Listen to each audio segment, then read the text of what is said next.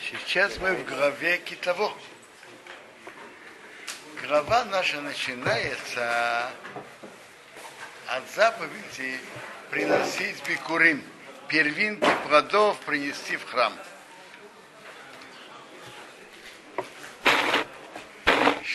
В чем внутреннее содержание этой заповеди? Что Бог от нас хочет? Во-первых, и, и в чем она состоит? Когда-то, когда был храм, то когда у человека поспевали плоды, то он отмечал э, ниточкой, травинкой, отмечал, какие плоды поспевают раньше всего, первинки. И потом ждал их поспевания и приносил их в храм. Приносил, торжественно подносил Коину, вместе с Коином поднимали это и отдавал это Коаним.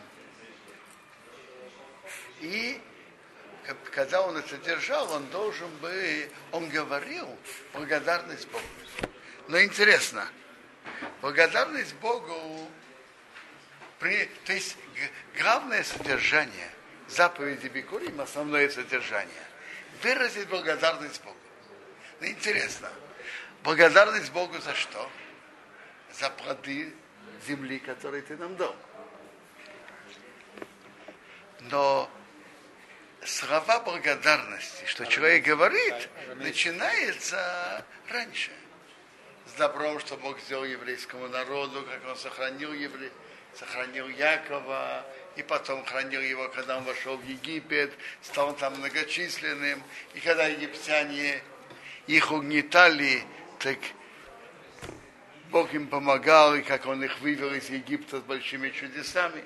И он заканчивает – и ты привел, ты вывел нас из Египта сильной рукой, постетой десницей, чудесами, привел нас в это место, дал нам эту землю, земля, которая течет молоком и медом. А теперь я принес первинки плодов земли, что ты, Бог, мне дал.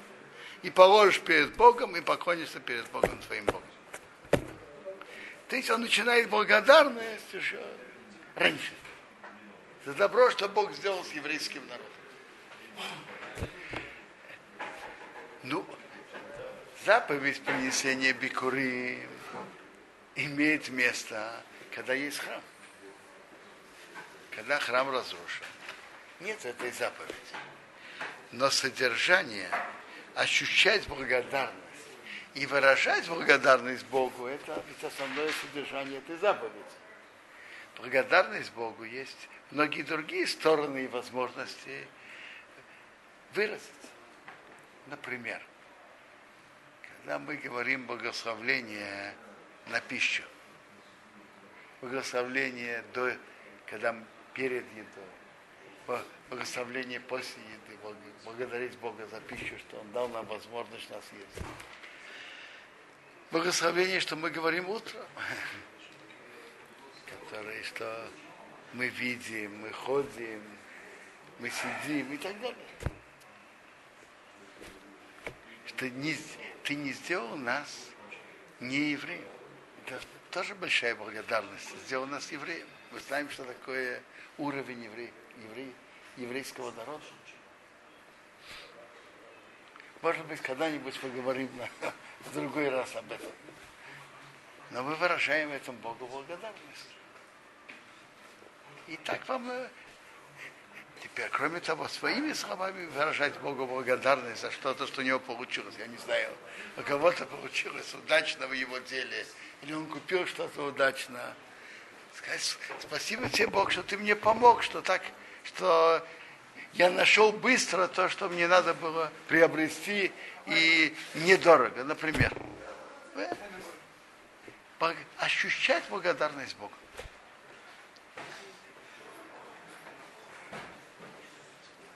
Вообще чувство благодарности мы должны у себя развивать. Есть благодарность Богу, а есть благодарность людям, которые, наш, которые окружают нас. Начнем благодарности родителям.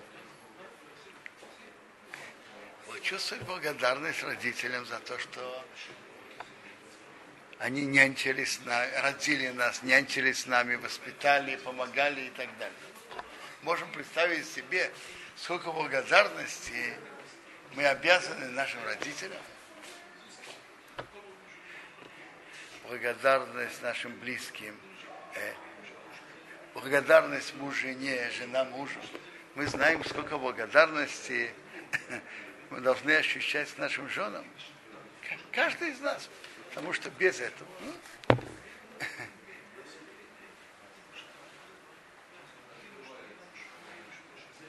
Ну, интересная вещь.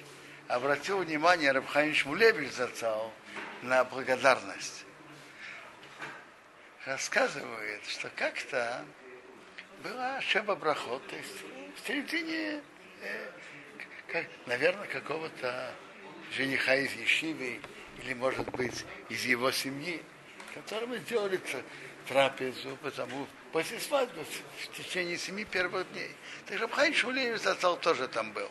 Он обычно после трапезы заходил, благодарил э, в кухне тех, кто приготовил еду и так далее. Кто-то из парней спросил Рабхаин Шмулевича так. Скажи, ты благодаришь в кухне за то, что они сделали. Если бы им не заплатили, они бы, может быть, и стакана чая не, не подали. Они же за это получают э, свою плату. Он на это ответил, это правильно. Но какое это имеет отношение ко мне? Я получил добро, я чувствую благодарность. И я должен ощущать благодарность и благодарить. Потом в Ешиве он сказал интересную э, эту мысль привел к ней поддержку из Медраша. Вы знаете, что когда шли продавать Йосифа,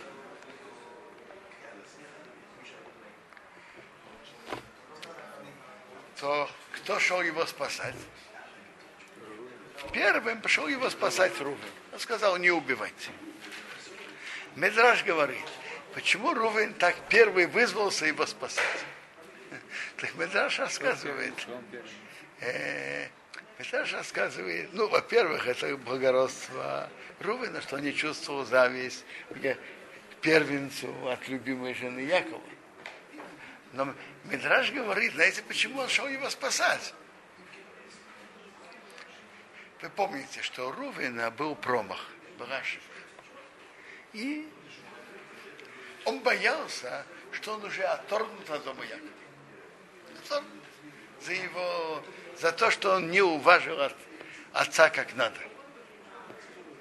Ему было обидно за мать, что так кровать Якова была в шатре у Рахели, любимой жены. После ее смерти он перенес свою кровать в шатер э, Билы.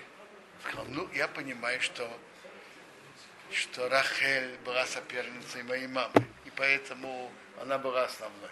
Но сейчас, когда она ушла из этого мира, чтобы папа был у того, у служанки Рахель, Бирабит раньше была служанкой, ему это было обидно, и он перенес кровать, не спрашивая своего отца. Из-за этого это было нарушение уважение к отцу. Тора пишет даже об этом да, более, более острой форме. Так он думал, что из-за его нарушений, может, он вообще отторгнутый дома Якова. Йосеф рассказывал своим братьям сны. Он рассказывает, смотрите, я видел, что вот солнце а, и луна, и одиннадцать звезд поклоняются мне. Так Медраж говорит так, что Рувен про себя сказал. Он 11 звезд, значит, Рубин тоже из них. Иначе нету, нету 11.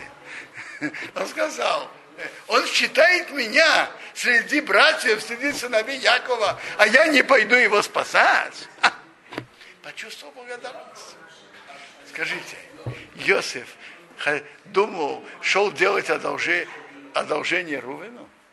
Он шел ему сказать, смотри, ты среди сыновей Якова. Он шел ему это делать. Он видел, говорил он то, видел, что видел сон, и давайте скажем честно, прият, приятный сон, который показывает, что он будет занимать особое положение, и все будут ему поклоняться. Приятный сон, он это рассказал. Но не важно, почему он это сделал. Рубин почувствовал себя очень хорошо и почувствовал душевное облегчение, услышав, услышав сон, который ему рассказал Йосиф. Так, он, так поэтому Рубин почувствовал благодарность. Насчет э, благодарности к нашим женам, ну, во-первых, история с Рабакивой же известна, что его жена, Рахаль, взяла и взяла пастух, вышла замуж за пастуха Акивы. Она была дочки большого богача Каубе Савуа. И вышла замуж за простого пастуха, совершенно, который совершенно не знал то. И она его послала учиться. И она послала его учиться даже вне дома на долгие годы. И он там учился. Талмуд нам рассказывает, что он учился 12 лет, потом остался еще 12 лет, учился 24 года. Он вернулся. И были с ним тысячи учеников, 20, 24 тысячи. И его жена Рахель вышла. Когда она подошла, одета, может быть, не сам, даже не самым лучшим образом, э, спросили, кто что. Он сказал, что вы знали, что Тора моя и Тора ваша, это все благодаря ней. Все это ее заслуга. Но это про жену Рыбакива, которая такая, такая большая самоотверженность. Интересно, в нашем поколении есть тоже, были тоже женщины, которые имели очень большую самоотверженность к учебе их, их мужей. Известно про Абхайм Каневского и больших и великих людей нашего поколения, что его жена такие, имеет большую заслугу в его учебе. Допустим, всегда она ничего его не просила делать по дому. И всегда, когда он проходил из Ешиве, еда была уже готова, и все, что он не должен был ждать лишние минуты. И много... Что? Жена Ильяшева тоже. Это ее мама. Жена Ильяшева тоже. Большая самоотверженность. Э, теперь есть жены, которые ведут себя иначе, есть и такие. Талмуд нам рассказывает про Репхия, что у него была жена не очень мягкая, мягко говоря. Что в большинстве вопросов, как делать, что варить, что она делала иначе, чем он просил. Талмуд рассказывает, что когда он что-то находил, что-то подходящее, он приносил ей в подарок его ученик Рав спросил, ведь делает тебе неприятно. На это Репхия ответил, да ейну нам достаточно, что мы гадгайся с бунейну, они воспитывают наших детей, нянчат, у мацирото тану минахет, спасают нас от греха. То есть две основные функции, которые жена делает, нянчит наших детей и спасает нас от греха. Давайте подумаем. Не нянчит наших детей, это действительно очень нелегкая работа. Бессонные ночи, полная преданность ребенку. Мы знаем, что такое нянчить детей. Тот, кто это пробовал, почувствовал какое-то, как, как это непросто. Это понятно спасает нас от греха. Это значит, что жена старается вести себя с мужем, быть для него привлекательной, красивой и так далее. Мы знаем природу женщин, что они любят следить за своей внешностью и нравится, и нравится муж. И зачастую для нее это может быть даже больше удовольствия, чем для мужа. Так она же это делает не только для него, ей самой это приятно. Но все-таки Рабхайм Швалевич зацал на это обращал внимание. Рабхия приравнивал эти обе стороны вместе. Она делает для него, не для него, но он же имеет от этого пользу. Так надо чувствовать благодарность. Между прочим, мы тут видим еще интересную вещь, что раз в основной функции э, она выполняет свои функции, нянчит наших детей и спасает от, нас от греха, эту основную функцию она выполняет, хотя есть и другие неприятные моменты, смотреть, обращать внимание на положительные моменты, а не на отрицательные. Впрочем, это может относиться и, я не знаю, к коллегам по работе, э, начальнику, подчиненному, товарищу. Есть основные функции. Он действительно помогает и делает, то даже если неприятные моменты, ощущать благодарность.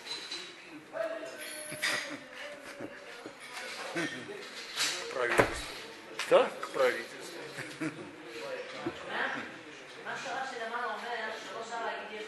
Да. К правительству.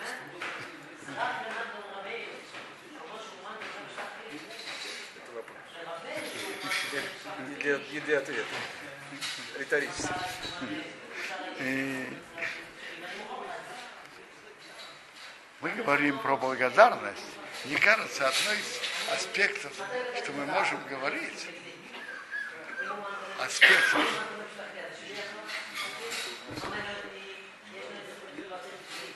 э, из сторон, что мы можем говорить. Мы сейчас находимся прямо перед Рошашана. Осталось сколько? Полторы недели. Ну, если говорить совсем точно, то это почти две. 12 дней. Почти, почти две.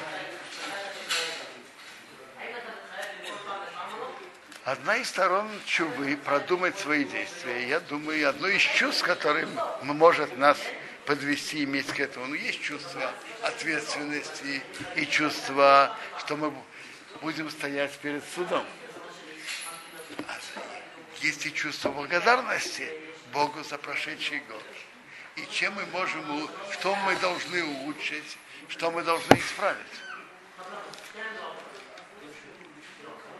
Это время, как говорят, переоценки. Переоценки своих действий. Человек должен продумать, проанализировать свои действия, что он делал, что он делает, и что хорошо, а что можно, а что стоит, что надо исправить. Особенно человек должен посмотреть свои стороны э, светлые и суметь в это время обратить внимание на, на темные стороны свои, которым он сам, в принципе, чувствует, что что-то неладно, но, вы знаете, человек любит закрывать глаза. Это тоже одно из сторон, что Бог создал у человека. Иногда это плюс, а иногда это минус. Когда это иногда плюс. Бывают ситуации, что если человек будет на это смотреть, он может вообще отчаяться от себя и от всего.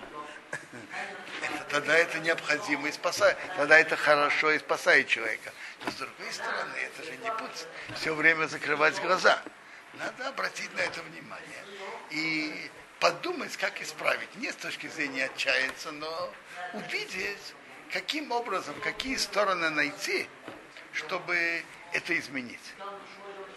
Вообще-то Петр Шана, естественно, каждый знает, что надо что-то исправить и улучшить.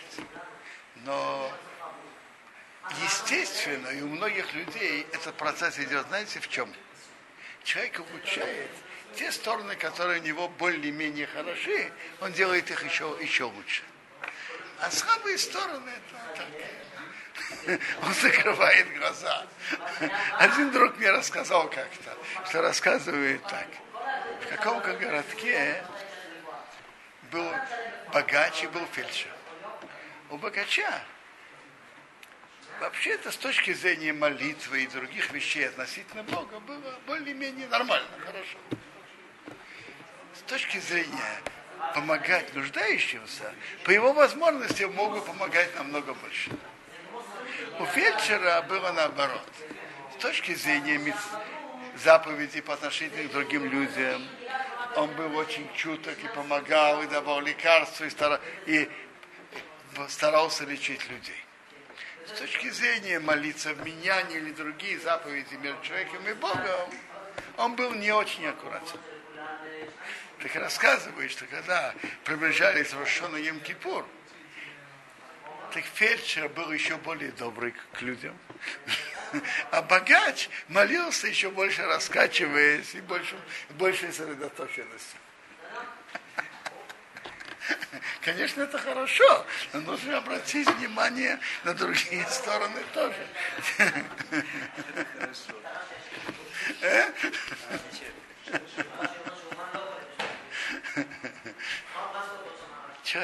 Надо понять, что если человек по-серьезному хочет изменить что-то, то он может. Даже не изменив все, но изменив как- какую-то часть этого. Допустим, я не знаю, у ка- у каждого, у каждого могут быть свои, свои, свои, во- свои проблемы и свои стороны, которые надо менять. Я не знаю, у кого-то говорить про, про благословление сосредоточенно, имея, говоря спокойно, что он говорит. У кого-то другие, другие стороны, у каждого свое. Во- То, что э, человек участвует в уроках Торы, то понятно, что это помогает во всем. Почему? Во-первых, это пробуждает человека быть, быть выше, более духовно. И Тора, Тора же это свет, сравнивать со светом. Со светом можно видеть разные уголки, и светлые, и темные. Можно увидеть, и можно улучшить, и изменить. Рабисол Саланта застал, он говорил интересную и глубокую вещь. Когда человек идет и думает что-то изменить, то иногда бывают ситуации, что это не выглядит не, совсем не, непросто и трудно. Трудно это хорошо, можно, надо преодолевать трудности. Но бывает, что человек чувствует, что он не, не может это сделать. Хотя бы одну вещь, чтобы он обратил внимание на более легкую сторону того же, той же ситуации. На более легкую сторону. Э, я не знаю. Бывают люди, которым трудно приходить в молитву вовремя. Допустим, они опаздывают. Например. Э, так, э, ну, во-первых, есть пути постараться, я не знаю, встать раньше, приготовить себя раньше и так далее. Но хотя бы, если ты уже легкая сторона, когда ты уже бодрствуешь, и ты можешь пойти, хотя бы тогда при- приди, ранее, при- приди вовремя, например. Нет, Рабисол Салантер говорит в общем плане, когда человеку это легче что-то.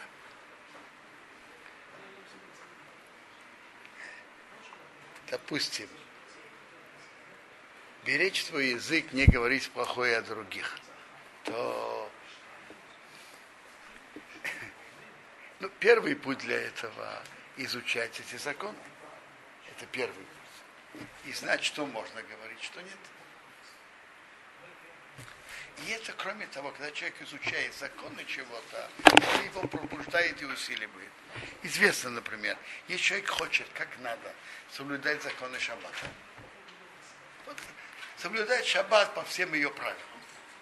Если у человека будет урок для законов шаббата, постепенно он и узнает больше.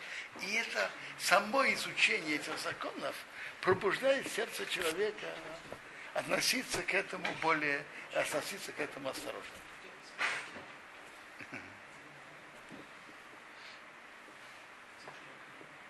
Например, это, это один из важных сторон жизни. Изучать законы шаббата и соблюдать шаббат. Надо. Знать, что можно делать в шаббат, что нельзя.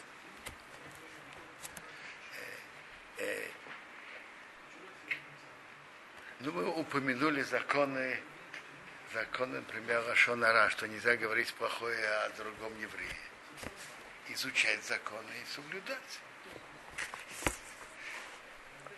Скажу вам интересный пример, что иногда, что иногда, когда человек начинает частично, это его потом переводит на полное соблюдение. Тут на нашем районе есть интересная группа женщин, которые принимают на себя два часа в день остери... быть, остерегаться точно от, от э, лошонара. Моя жена тоже включилась в эту группу. Нет, там приводится это, я не знаю, для заслуги того-то, чтобы он выздоровел, чтобы у него были дети, чтобы у того-то был шидух, конкретных, конкретных имен. Так, так эта группа работает. Моя жена взяла на себя в начале час, я не помню какие часы, но часы, в которых она обычно спала. Нет, вообще-то я не скажу, что она раньше говорила. Но все-таки это ее укрепило быть более осторожным в том, что говорят. Когда человек начинает какую-то часть изменять, то это потом постепенно приводит к, к, к полному к полному соблюдению этой заповеди. И так в каждом вопросе найти стороны, даже если что-то выглядит трудно, найти те части, которые легче. И сделать это изменение на легких частях. И постепенно это начнет работать и расширяться и на другие части.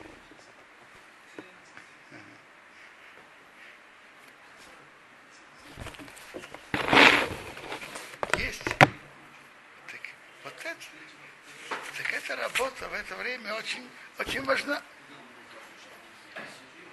как, как раз в нашей, в нашей главе написано же благословление и проклятие, которые говорили на горе Грязима и Ивал. Так интересная вещь. Там есть 11 частных. Э, там написано, что были благословления. Повернулись к горе Грязим, благословляли. Все говорили о меньше 100 тысяч евреев.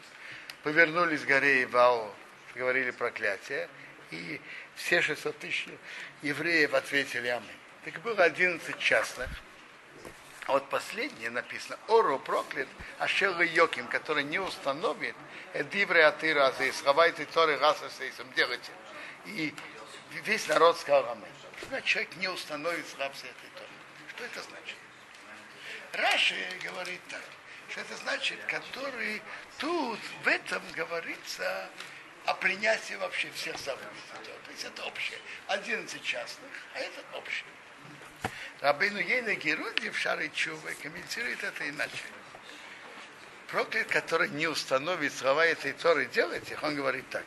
Что если человек не принимает, это не говорит о, о наруш... превышении Торы, а принятии на себя.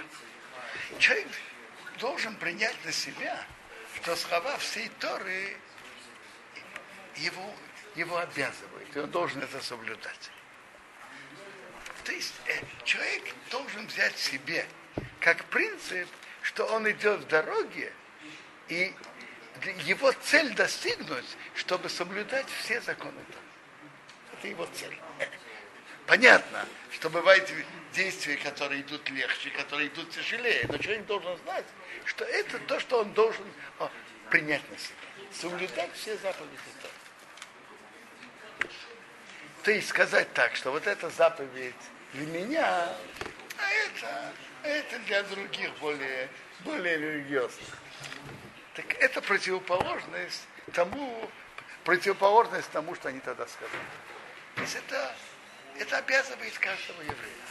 Принять на себя все слова Торы соблюдать. Может быть, что-то, какой-то момент трудный или как, но это цели, которые должен каждый из нас себе поставить. И, и работать над этим. Хорошего шаббата всем.